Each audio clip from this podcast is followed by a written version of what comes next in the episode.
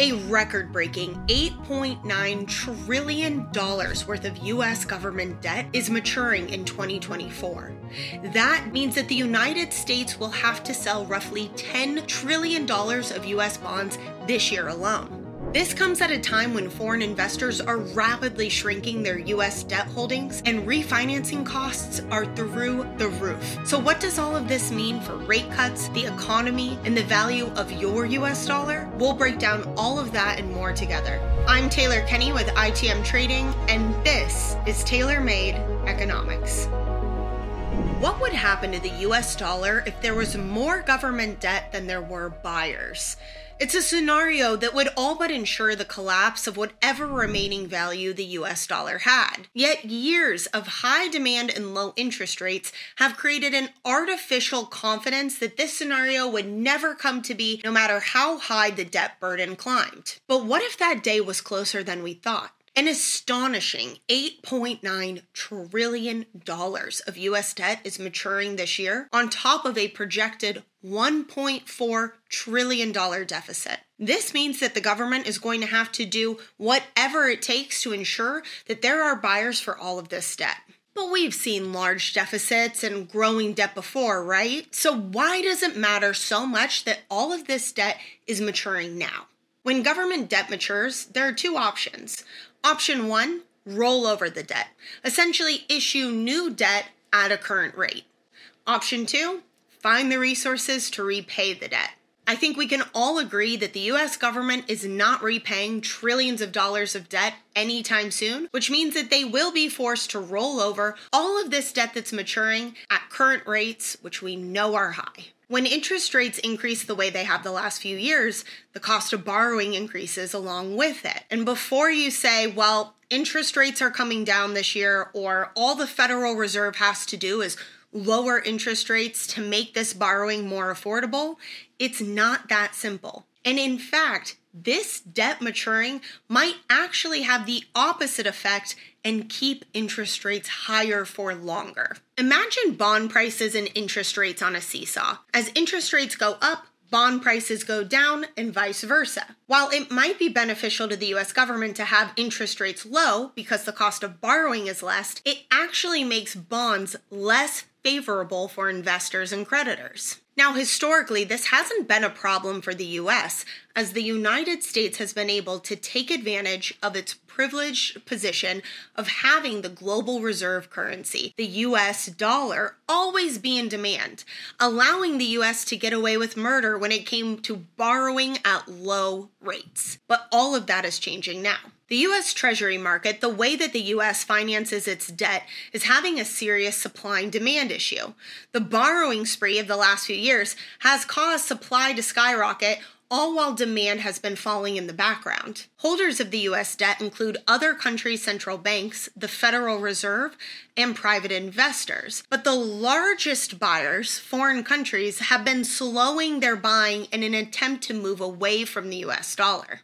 China and Hong Kong, combined one of the largest holders of US debt, have been unloading their US treasuries for years, reaching their lowest level in the last 15 years. So, where is all of this money going instead and why? If we take China as an example, their central bank, the People's Bank of China, was the single largest purchaser of gold last year. With ongoing conflicts, economic concerns, and a changing geopolitical landscape, it's no surprise that China would seek refuge refuge in the only true safe haven asset, gold, in their attempt to move away from dependency on the US dollar as the world's global reserve currency. This move away from the US dollar and towards gold has been further propelled in recent years by the BRICS coalition of countries who are laser focused on a new world order through de dollarization. Russia, one of the founding BRICS members, has been very vocal about sanctions imposed by the United States. Just last week, in an interview with Tucker Carlson, Russian President Vladimir Putin discussed in detail speaking out against the weaponization of the US dollar, saying that the United States' greatest power was the US dollar, and using it as a political tool actually is a blow to that power, and quote, a grave mistake. All of this adding further fuel to the fire of countries moving away from holding US debt. And foreign countries aside, don't count on just the Federal Reserve to step up and buy all of this debt either. We've seen them do it before, of course, most recently in 2020, when the Federal Reserve stepped in and purchased massive amounts of debt securities in a process called quantitative easing, or essentially printing more currency to stimulate the economy. Obviously, the monetary policy of printing new dollars out of thin air is going to have an impact, hence the high rates of inflation we've seen, which is why the Federal Reserve is now working in the opposite way, offloading their debt in an attempt to counteract their previous actions. Federal Reserve Chair Jerome Powell said himself last week that we are borrowing from future generations and that this spending is unsustainable. Now, this isn't to say that the Federal Reserve wouldn't step in if absolutely necessary, but to purchase that amount, doubling their balance sheet and then some, could cause inflation to come roaring back and create a ping pong ball effect with the economy. So, what we can safely assume is that during this time, when demand is low and supply is going to skyrocket, the United States government will have to do whatever it takes to make these bonds more favorable for purchasers, which most likely will mean keeping interest rates high. While many are desperate for reprieve from these high interest rates, it is looking more and more unlikely that things are going to play out in the way that everyone had hoped, which is also concerning because we know that if interest rates remain high, the cost of financing this debt is astronomical. This year, the United States will spend more on interest rate servicing debt than on national defense.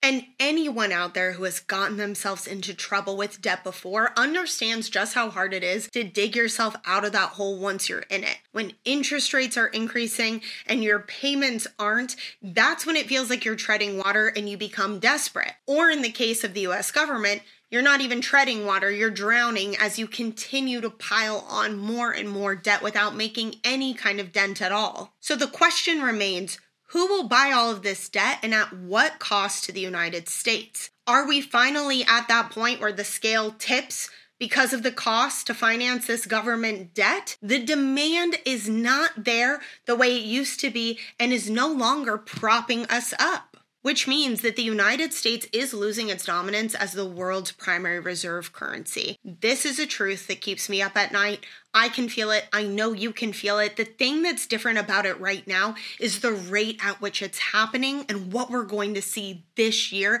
just as a result of this debt maturing alone. Whatever wealth you have stored in dollar denominated assets is all at risk as a result of this. $8.9 trillion of debt maturing this year alone with a growing deficit, lower demand, and high rates. You already know that we can't trust the US dollar backed by the full faith and credit of the US government. I trust gold, gold and silver, a finite, tangible resource with zero counterparty risk that is the only true store of value. It's only a matter of time for the US dollar, which is why, if you're new here or you've been watching for a while and you finally say, enough is enough, I want to make sure that I'm protected, I want you to go ahead and click on the Calendly link below or scan the QR code and get a strategy in place. We are helping get the word out and that everyone is aware and as educated as possible. Click the Calendly link below or scan the QR code to get started today. I so appreciate all of you for being here. We know how important it is to get the word out, so please like, share, subscribe if you're not already. And as always, thank you so much. I'm Taylor Kenny with ITM Trading. Until next time.